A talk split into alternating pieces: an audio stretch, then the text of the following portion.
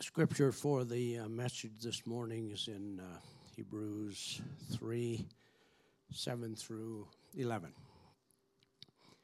Therefore, as the Holy Spirit says, Today, if you hear my voice, do not harden your hearts as in the rebellion on the day of testing in the wilderness, where your fathers put me to the test and saw my works for 40 years. Therefore, I was provoked with that generation and said, They always go astray in their hearts. They have not known my ways. As I swore to in my wrath, they shall not enter my rest. You may be seated.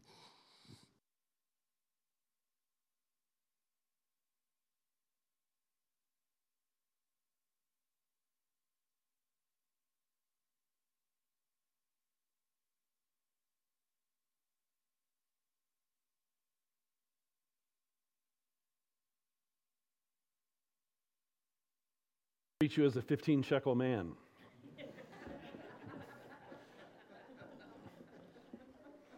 Thanks for the reading today, Gene. I appreciate that.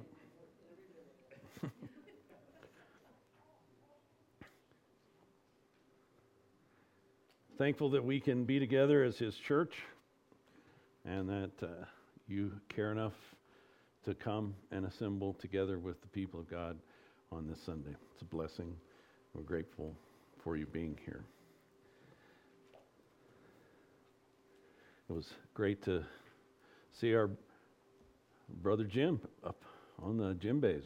Thank God for healing grace and recovery from that surgery. So, or, I mean, it's good to see you up there, man.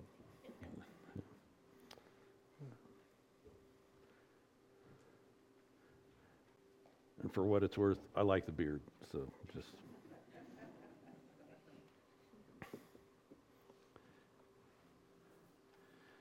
working our way through this uh, letter that was written to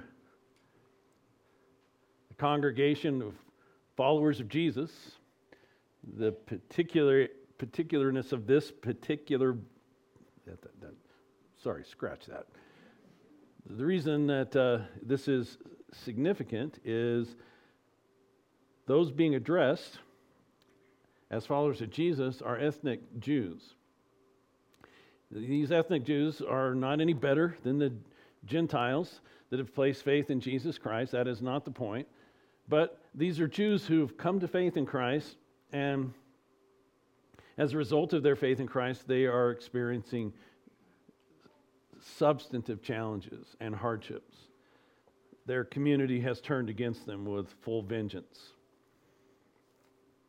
It's, it's a difficult day for them. They're thinking, is it worth it? Is it really all worth it? And I think if we're honest as Christians, most of us, even Gentiles, we would find ourselves asking ourselves similar questions. Is it really worth it? I mean, it can be so challenging to be devoted to Christ and be devoted to His will and to His ways. And some of you very pious people may be sitting out there going, Well, how in the world could you say such a thing? Well, I, I'm just being honest. Sometimes it's a challenge. Sometimes uh, walking in truth is not an easy thing to do. When it separates you from friends and family and, and creates all manner of uh, difficulty in life, it's not always the easiest thing.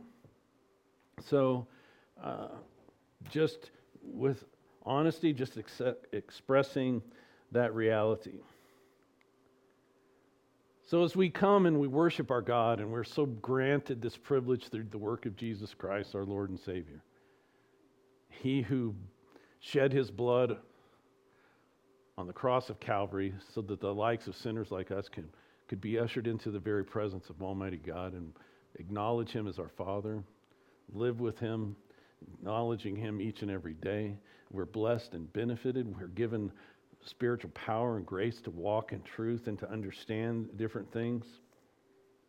Our God is an amazing God. And I think each and every one of us that know Jesus Christ as our Lord and Savior and are acquainted with God through that work. I think we can all say knowing God is much more than an academic exercise. It is more than an academic exercise, but it is not less than an academic exercise. There are certain things that we need to know about God. There are certain things that we really need to conceive of Him. And sometimes I think we can get so wrapped up in just the spiritual connection that we lose the significance of substantive truth. Who is God? And what is He like? And what is this all about? Why is knowing God important? I think it's important for every one of us because it's very, very important that we know the character of God. We, we know what to expect of Him. We know what He, who He is and how He manifests Himself as He's revealed Himself to us in Scripture. The magnitude and the fullness of His being we really cannot comprehend. But there are things that we've been given that through the Word of God that help us to understand who He is, what His character is like, and how we're to honor and reverence Him the ways in which our heart are to be captivated by these truths as we worship Him in song, as we bow in prayer before Him, as we speak to one another in fellowship and encouragement. There are things about God that we need to know. We should not be speaking to one another in ways that are outside of what God would have us to say about Him and what He's like. We need to read the pages of Scripture because we need to know that God is a faithful God and that He provides for us. Our God is faithful to provide for us in all manners, all manner of ways. He is able to take care of us.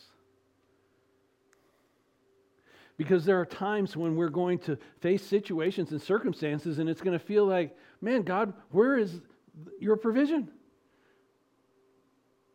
Where are you in this? But we can never question the reality that God is there for us as our God and we as His people, and He has promised to provide everything we need. We need to hold on to that. Even when it seems like that doesn't, it's not true.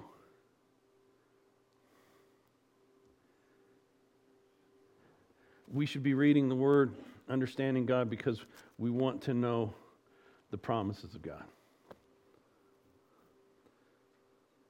Things that are revealed in Scripture that says to us, you can count on Him. He is faithful, He keeps His promises. He is a promise keeping God. But in addition to that, and in balance of that, which is many times not even really brought to the surface too often, and that is we, we need to be aware not only of the promises that God gives, but we need to be aware and take note of the warnings. The warnings are significant, and we need to take them to heart. If we don't pay attention to the warnings and we only think about the promises, I think it's easy to get to a point where we're just we as human beings become slack. And we think we're safe and secure, and we are just not really as diligent about saying, Man, I need to be walking circumspectly. I, I need to be walking in a direct path in honor of my God. I want His blessing, I want His presence in my life, and I need to walk in the, in the light of that truth. And I want to give ear to those warnings. When God says, Don't, I take that seriously. When God says, do this, I go, I need to do that because I don't want to fall under his judgment. So, as we're working through this t- text today, we're going to see some of these warnings that surface in this passage, in this passage of Scripture. I'm uh, going to be referencing uh, several different uh, texts today from this text. As Pastor Chris pointed out, uh, Psalm 95 is one that is referenced here. Uh, the last half of that and we'll be going there. We're going to be looking at some passages in Exodus as well as Numbers. I would encourage you, if you can, flip to them, flip to them. If you can scroll to them, scroll to them, and follow along so that uh, you're kind of seeing what's happening and what's unfolding here. We're going to be going to different places other than just Hebrews today. Hebrews chapter 3, verses 7 through 9. What we are told about acknowledging that the failure to know and submit to God is disastrous, we need to take the promises and warnings of Scripture to heart. We need to take the promises and warnings of Scripture to heart. Verse 7 Therefore, as the Holy Spirit says, Today, if you hear his voice, do not harden your hearts as in the rebellion on the day of testing in the wilderness, where your fathers put me to the test and saw my works for 40 years. Therefore, as the Holy Spirit says.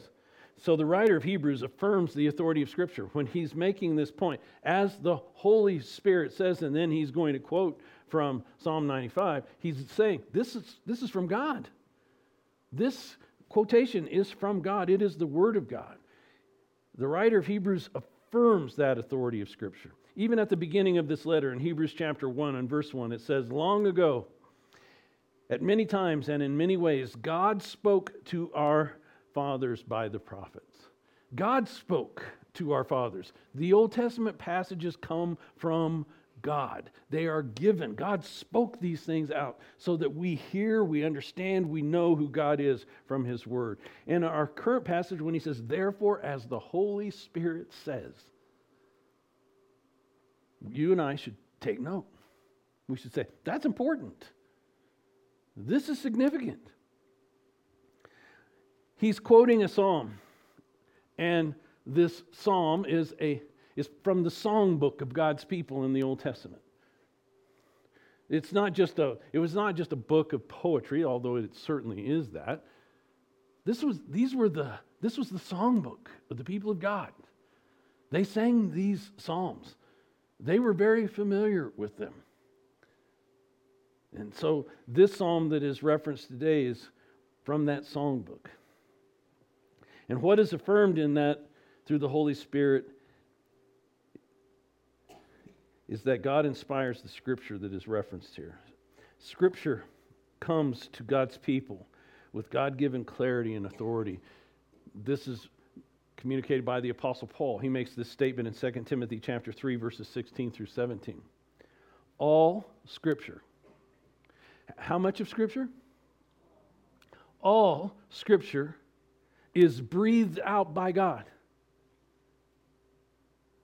Theopneustos. It's breathed out. It's the breath of God. It's in some translations rendered, it's inspired.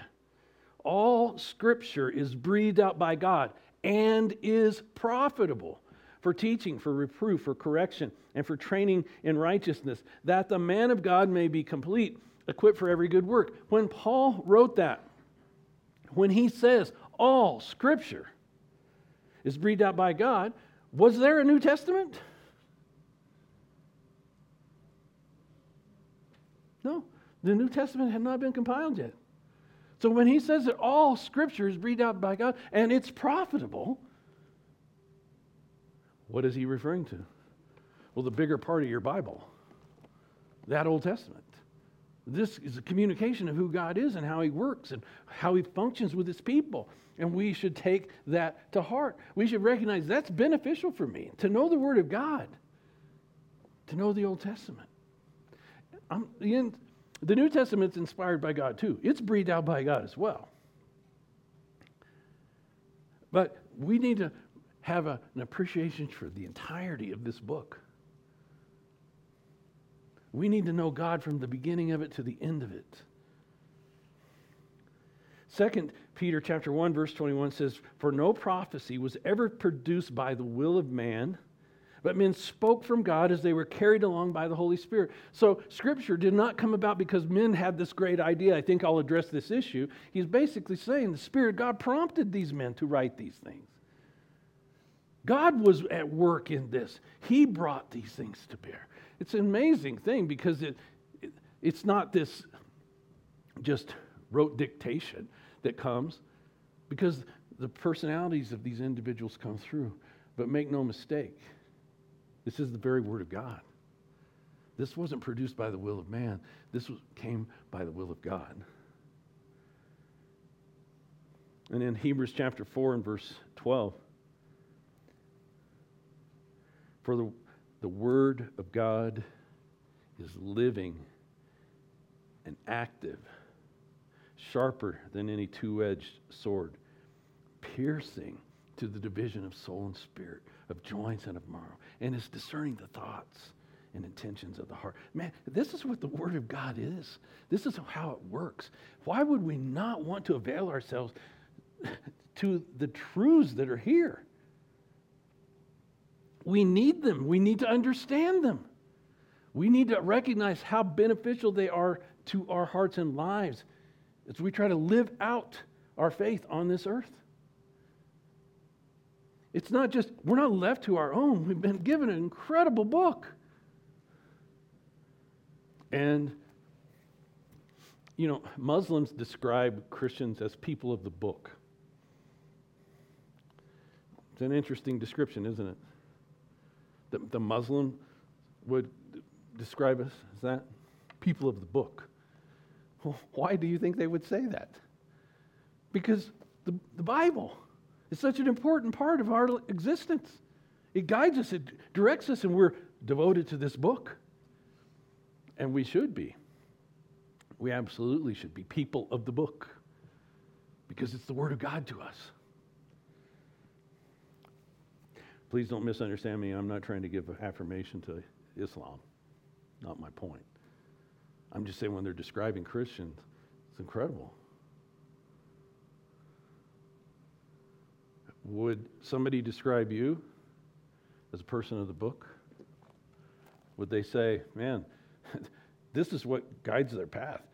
This is, they're always trying to bring their self in line with what the Word of God says. This needs to be something in our heart. We understand that God's Word is important. It says, therefore, therefore, as the Holy Spirit says, the word therefore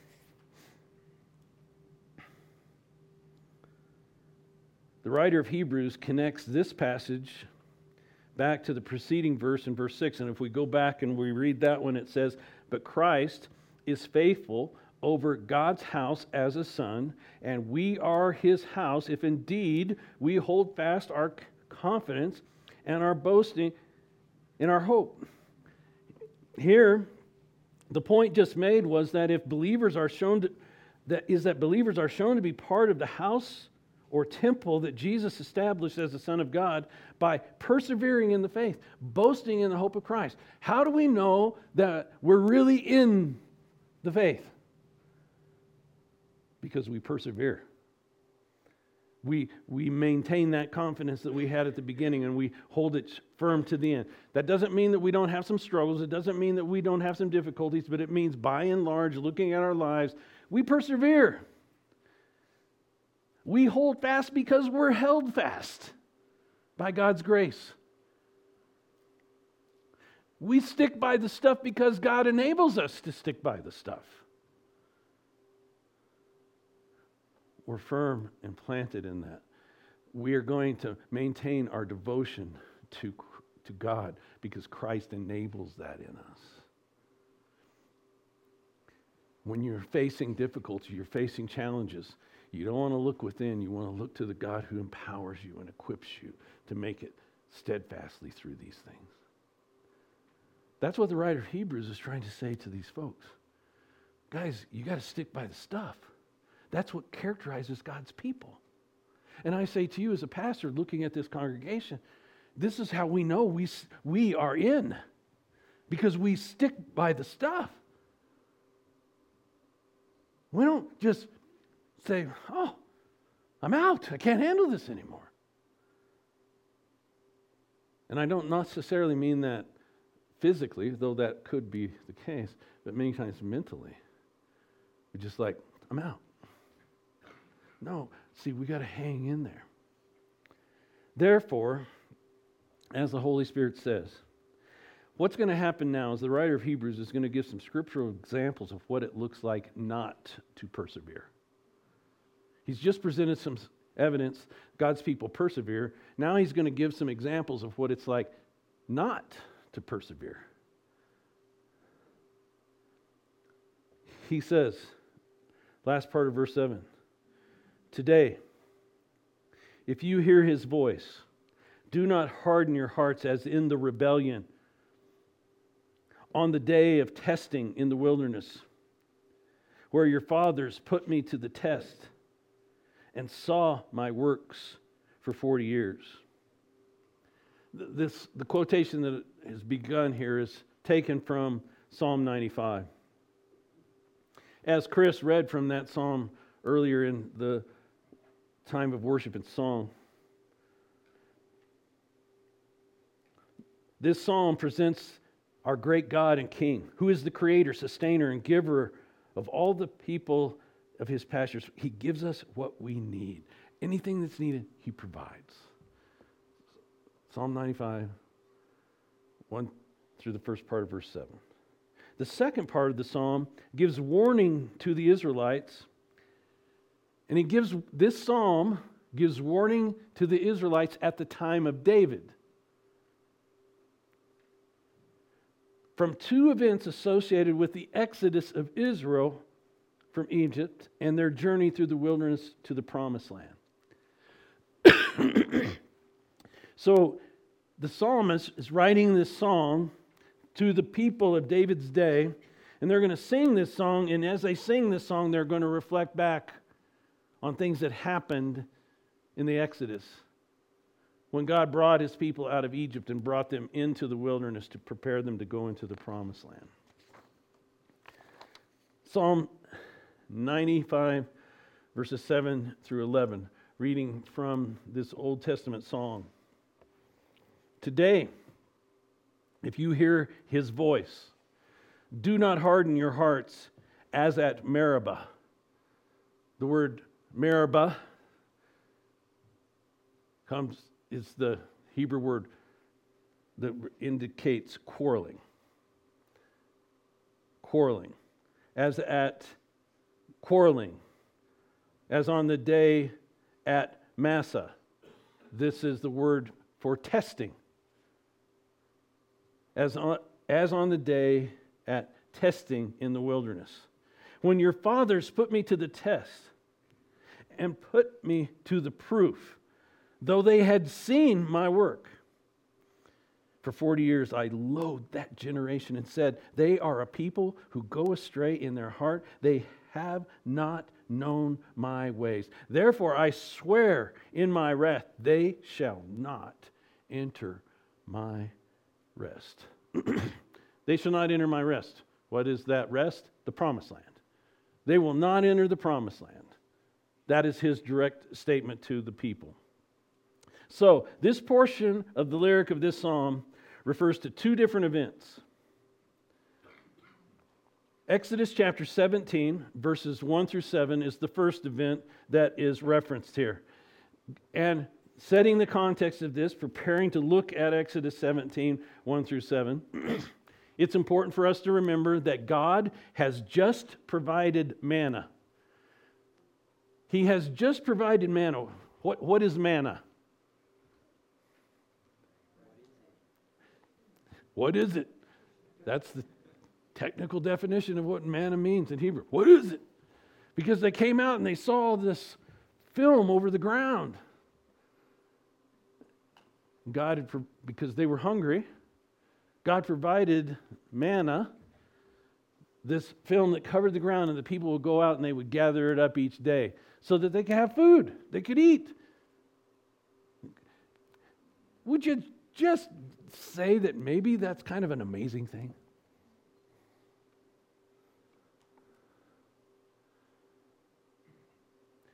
Incredible thing that God would do.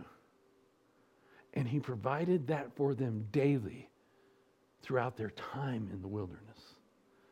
And when they entered the promised land, it stopped. No more manna. But that's a pretty incredible thing. God had just provided manna. But as they moved into the wilderness, the people and the livestock became thirsty. And God supplies water after Moses struck the rock. Exodus chapter 17, verses 1 through 7. It says, All the congregation of the people of Israel moved on from the wilderness of Sin by stages, according to the commandment of the Lord, and camped at Rephidim. But there was no water for the people to drink. Therefore, people quarreled with Moses and said, Give us water to drink. Moses said to them, Why do you quarrel with me? Why do you test the Lord? Why do you quarrel with me? Why do you test the Lord? But the people thirsted for water, and the people grumbled against Moses and said, Why did you bring us up out of Egypt to kill us and our children and our livestock with thirst? So Moses cried to the Lord, What should I do with these people? They're almost ready to stone me. And the Lord said to Moses, Pass on before the people taking with you some of the elders of Israel, and taking in your hand the staff with which you struck the Nile, and go. Behold, I will stand before you there on the rock at Horeb, and you shall strike the rock, and the water shall come out of it, and the people will drink. And Moses did so in the sight of the elders of Israel. And he called the name of that place Massah, testing, test, and Meribah, quarreling. Because of the quarreling of the people and because they tested the Lord by saying, Is the Lord among us or not? The word rebellion or quarreling, Meribah, actions flowing from bitter irritation and anger, spoke, spoken to Moses as the representative God. This is what this was. They are upset, they are bothered, and they are in rebellion, and they are quarreling with what's going on. They're quarreling with Moses. Stirred up by this bitter agitation. Why isn't, why are we out here? We are thirsty. We're thirsty. Our families are thirsty. Our children are thirsty. Our livestock is thirsty. Testing. Massah. They are thinking that they can subject God to their examination and find him wanting. Is the Lord with us or not? Is he here?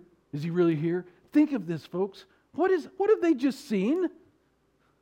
They prayed for deliverance from Egypt, didn't they? Did God deliver them? The 10 plagues that come against the Egyptian gods. God puts his power on display. All those things manifest, and he protects his people, and then he leads them out of Egypt. And they plunder the people. They're given all of the, these gold and jewels from the people that say, Here, take this, go.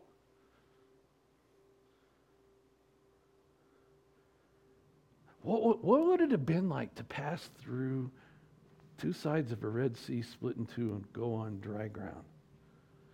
What, what would your thoughts be? Would you be going, well, this is normal? I think not. I, I, don't, I mean, it's just incredible.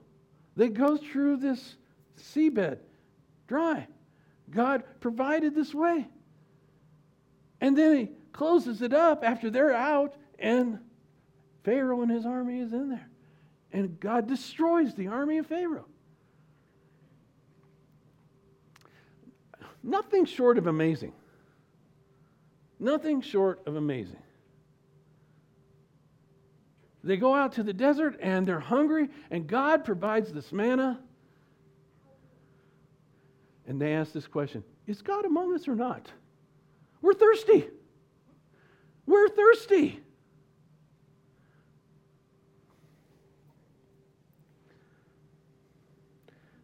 Let me ask you this question Do you think that the people were thirsty? I guarantee you they were thirsty. They were probably parched. Their family members were parched. Is God a providing God? Yes, He is. Why are they thirsty? Why are they thirsty? Well, you know, God should always make whatever we need available whenever we need it, as we want it, because if I got a little thirst here, and if I'm really parched, I need Him. I mean, come on. We can look at the children of Israel and we can find so much fault with them. But, folks, we are so guilty of the very same kinds of things. God doesn't provide what we think we ought to have in the time we think we ought to have it, and we can start complaining and bickering. And a lot of times we don't really voice our statements to God, although sometimes we do. We take issue with what God is doing and who He's doing it with. They quarrel with Moses as God's representative.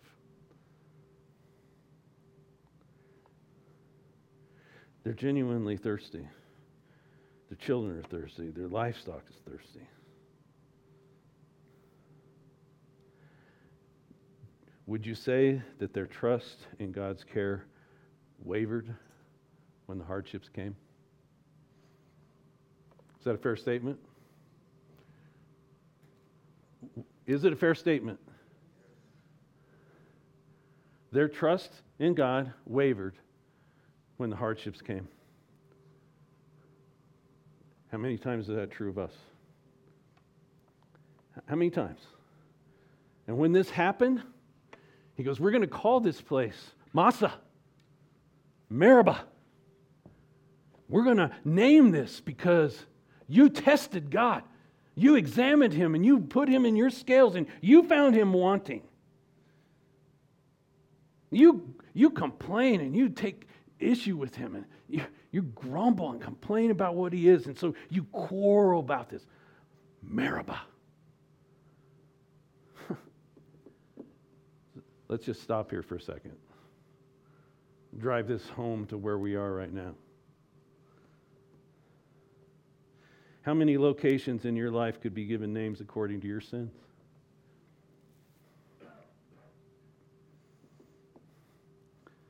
Well, there we go. There's Pride Lane. How about Lust Avenue? Oh, I remember that. Lust Avenue. Wow.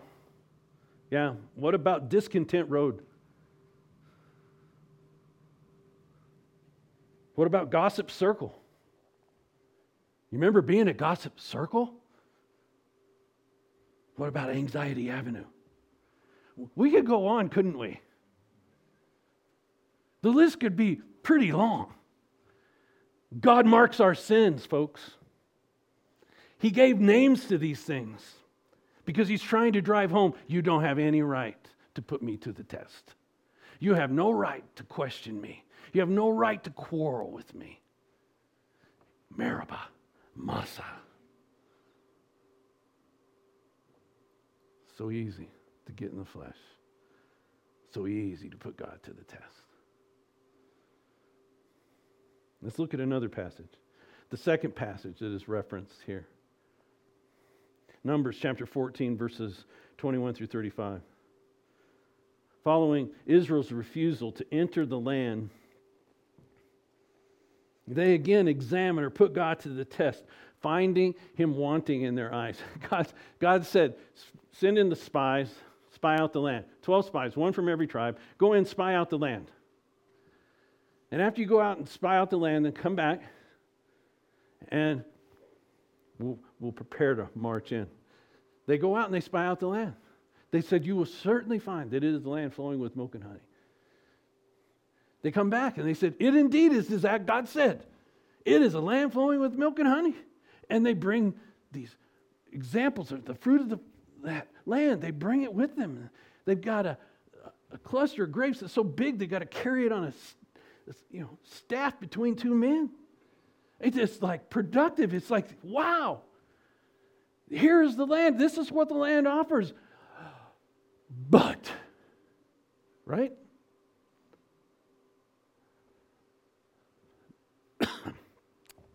There are people in the land. And I, we're not thinking they're going to welcome us. God wants us to go into this land, but there's going to be opposition and difficulty. How much opposition, difficulty? Well, by the way, people, you need to understand there's giants in the land. Huge people. we, we're like grasshoppers in our own eyes. This is the attitude. So they begin to say, okay, we're not going in. Caleb, Joshua, they were also representatives and going in and spying out the land. Oh, don't do this, Caleb says to the people. No, we can do this. God has been with us, hasn't He? He's shown us there's no reason for us to waver. God has promised we can go. How would you feel with giants before you? Well fortified cities. It looks impossible because it is impossible. Can't we be honest? How is this going to happen? It will only be by the hand of God.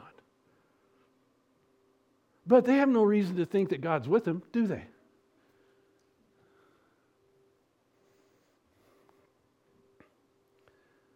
Folks, this comes home in so many ways for us. God has been so faithful, and He's taken care of us so many times in so many diverse ways.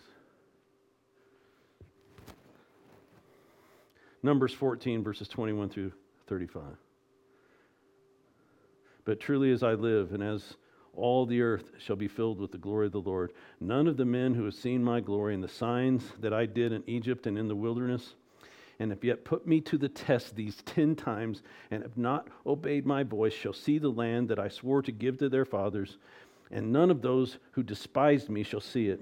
But my servant Caleb, because he has a different spirit, and has followed me fully, I will bring into the land into which he went, and his descendants shall possess it.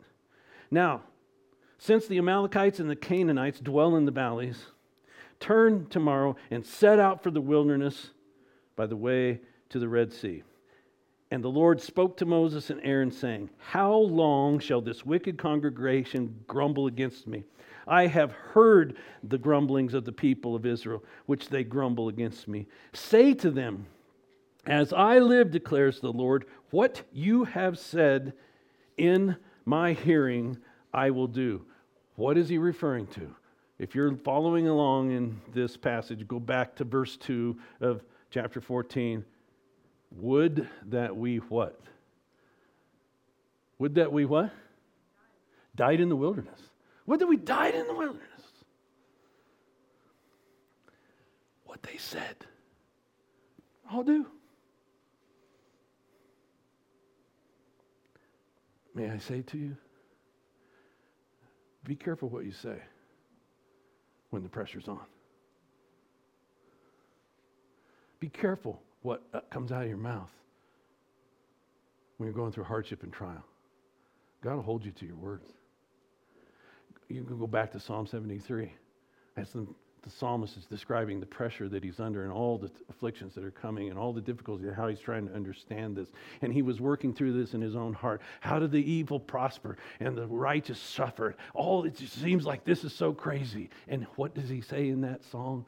If I had spoken thus, I would have betrayed your people. We struggle. We battle. We find ourselves at times having a hard time figuring out what's going on. But you'd better be careful what you say because out of the overflow of the heart, the mouth speaks.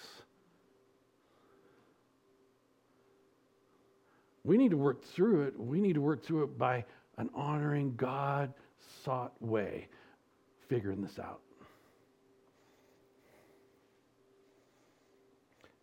Verse 29 your deed, your dead bodies shall fall in the wilderness. And all of your number, listed in the census from 20 years old and upward, who have grumbled against me, not one shall come into the land that I swore that I would make you dwell, except Caleb, the son of Jephunneh, and Joshua, the son of Nun. But your little ones, who you said would become prey, I will bring in, and they shall know the land that you have rejected. But as for you, your dead bodies shall fall in the wilderness, and your children shall be shepherds in the wilderness forty years, and shall suffer, and shall suffer for your faithlessness until the last of your dead bodies lie in the wilderness. According to the number of days in which you spent in the land, forty days, a year for each day, you shall bear your iniquity for forty years, and you shall know my displeasure. I, the Lord, have spoken. Surely this will I do to all this wicked congregation who gathered against me. In this wilderness they shall come to a full end, and there they shall die. Wow. Amazing. Well, let me ask you were not the enemies and the hardships and the challenges undeniable that were before them? Fortified cities, giants in the land. My goodness, what are we going to do? But rebelling and putting God to the test is totally unacceptable. what we need to take from this is this God takes note of every word of grumbling.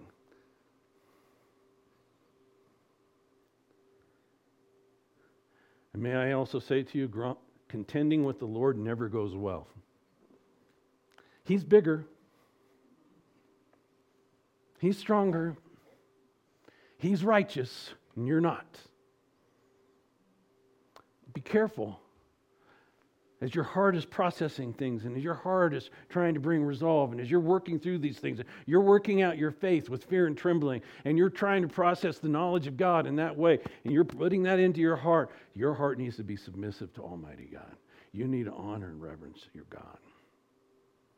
There's lots that we don't understand. There's lots of pain that we will experience. There is much in the way of affliction that comes our way. But we have no right to grumble against our God. You said, but it hurts. I'm uncomfortable. This is painful. This is destructive. Let God be God. Let God be God. The Lord knows what's happening, folks. He knows everything you're going through, and He has a plan for it. We, he has a plan for it. And our responsibility is to take the knowledge of God and get in line with that. Get in line with that. The writer of Hebrews shows the abiding authority of Scripture by applying it to ethnic Jewish Christians of his day. Today, if you hear his voice. Today, if you hear his voice. And I think by application, we can say that the Word of God has abiding authority for us as well. Today, if you hear His voice. I think there are times when we're confronted with biblical truth and the reality of who God is. And we better stop. And we better repent and confess our sin as it really is before God. And turn from that and walk forward in faith with God and say, God, I'll trust you. Remember that statement of Job? Though he slay me, yet I'll trust him. I'll serve him.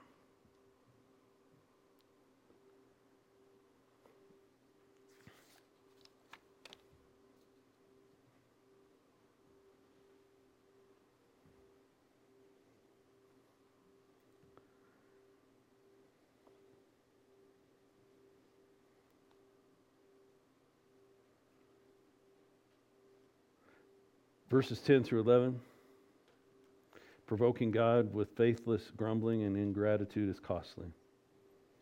Verse 10 Therefore I was provoked with that generation.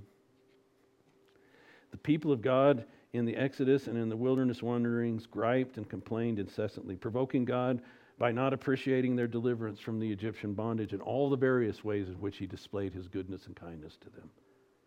We too have been delivered from a bondage and we've been blessed with the presence of God. Jesus has satisfied the demands of God for justice, and He has given us a declaration of righteousness that we have over our lives because we've trusted the work of Jesus Christ. He has set us free from the bondage of our sin and Satan.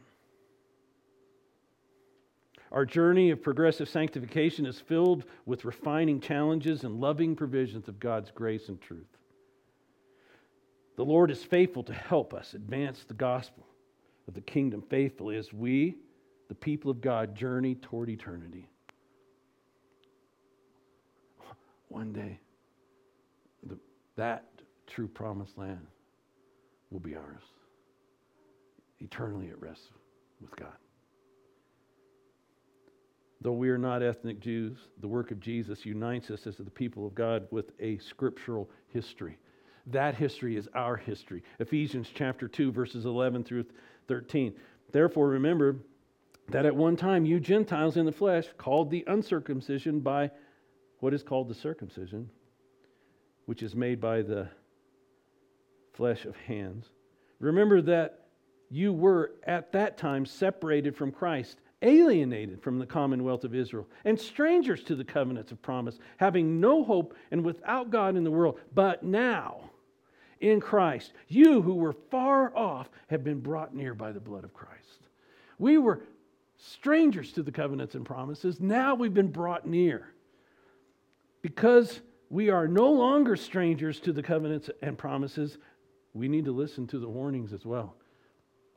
Romans 15, these things were written down as examples for us. we need to take warning from these things. We're in the wilderness of life on our way to the promised land of eternity. This brings many fires of refinement.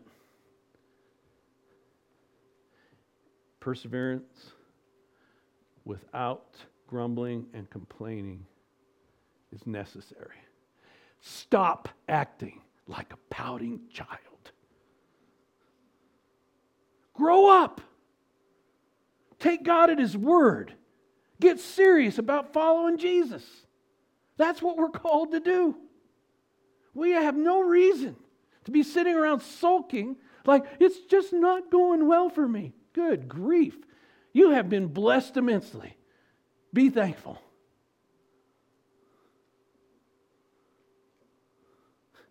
He said, They always go astray in their heart.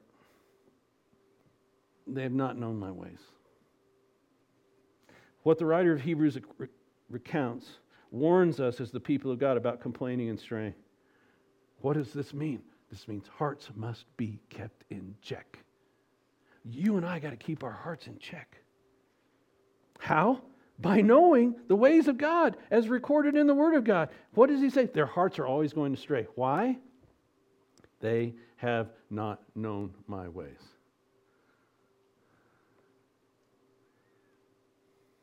We need to be familiar with the character of God and the demands of God in Scripture. And we need to learn the ways of God from knowing both the Old and New Testament. Grumbling is not a good thing. Would you agree?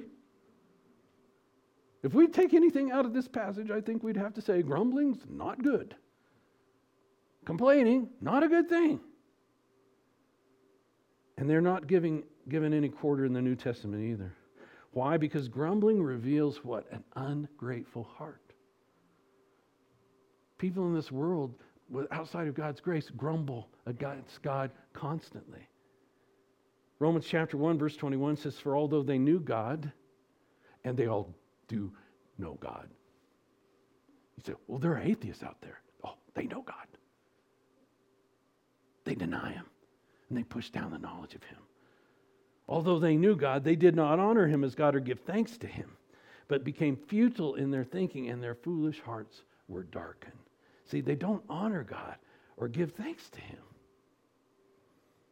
Paul warns the church in Philippi about grumbling. Philippians chapter 2, verse 14. Do all things without grumbling or disputing. How many things are we to do without grumbling or disputing? All things. Philippians chapter 4, verse 6. Do not be anxious about most things. Do not be anxious about anything, but in everything by prayer and supplication. With thanksgiving, let your requests be made known to God. Going back to the quote from the Psalm, verse 11 As I swore in my wrath, they shall not enter my rest. When the people of God fail to obey God with a glad and sincere heart, it reveals that they're not right with God. And eternal peace with God does not exist. And when I say the people of God, I mean those who lay claim to that verbally, those who are identifying with the people of God. Not everyone who claims that possesses that. How do you know? Well, because they don't obey God with a glad and sincere heart. That's not the consistent way.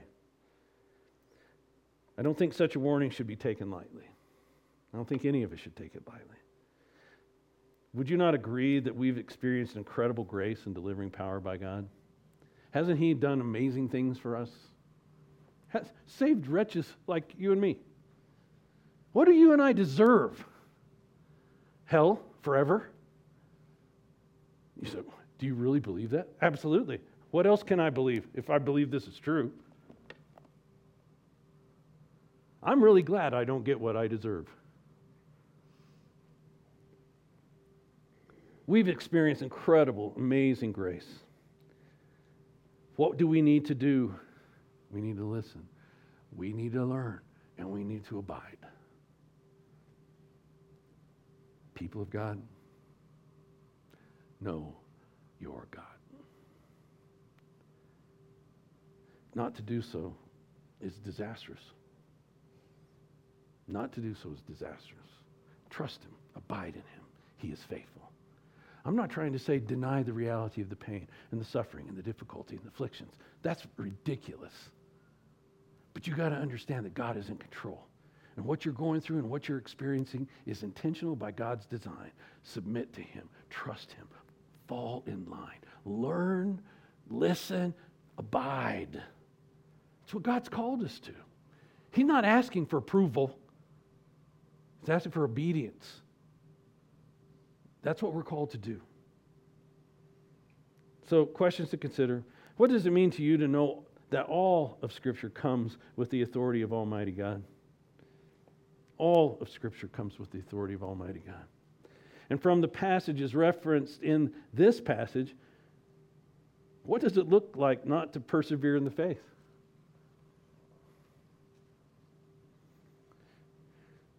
What should you do about the genuine hardships and afflictions that you and your family face in life? I would at least hope you would understand that I'm not trying to tell you to deny them because they're real. What do you do with them? Why is a thorough knowledge of God's character and ways revealed in the Scripture supposed to be important to you?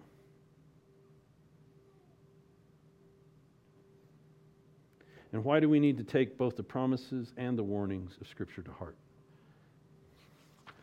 Brothers and sisters, I'm, I think God wants us to walk in obedience. I think He wants us to take heart. I think He wants us to recognize we've been called out of darkness into His marvelous light, and that ought to be wonderful to us. That's why Paul can say to the church at Philippi, who is suffering intensely, rejoice in the Lord always. And again, I'll say, rejoice. Let your reasonableness be evident to all. The Lord is at hand. Do not be anxious about anything, but in everything by prayer and petition with thanksgiving. Let your requests be made known to God. And the peace of God, which transcends all understanding, will guard your hearts and minds in Christ Jesus. Let us find ourselves submitted to Him. God bless us, your people. Help us. It's, it's easy to grumble, it's easy to complain, God. Forgive us, cleanse us, and give us spirits of repentance and move us in a way that honors you and abides firmly, submissively under your control. We need you, and we need you to inspire the love that you have for us to love you as we should. Help us, God, in the name of Jesus. Amen.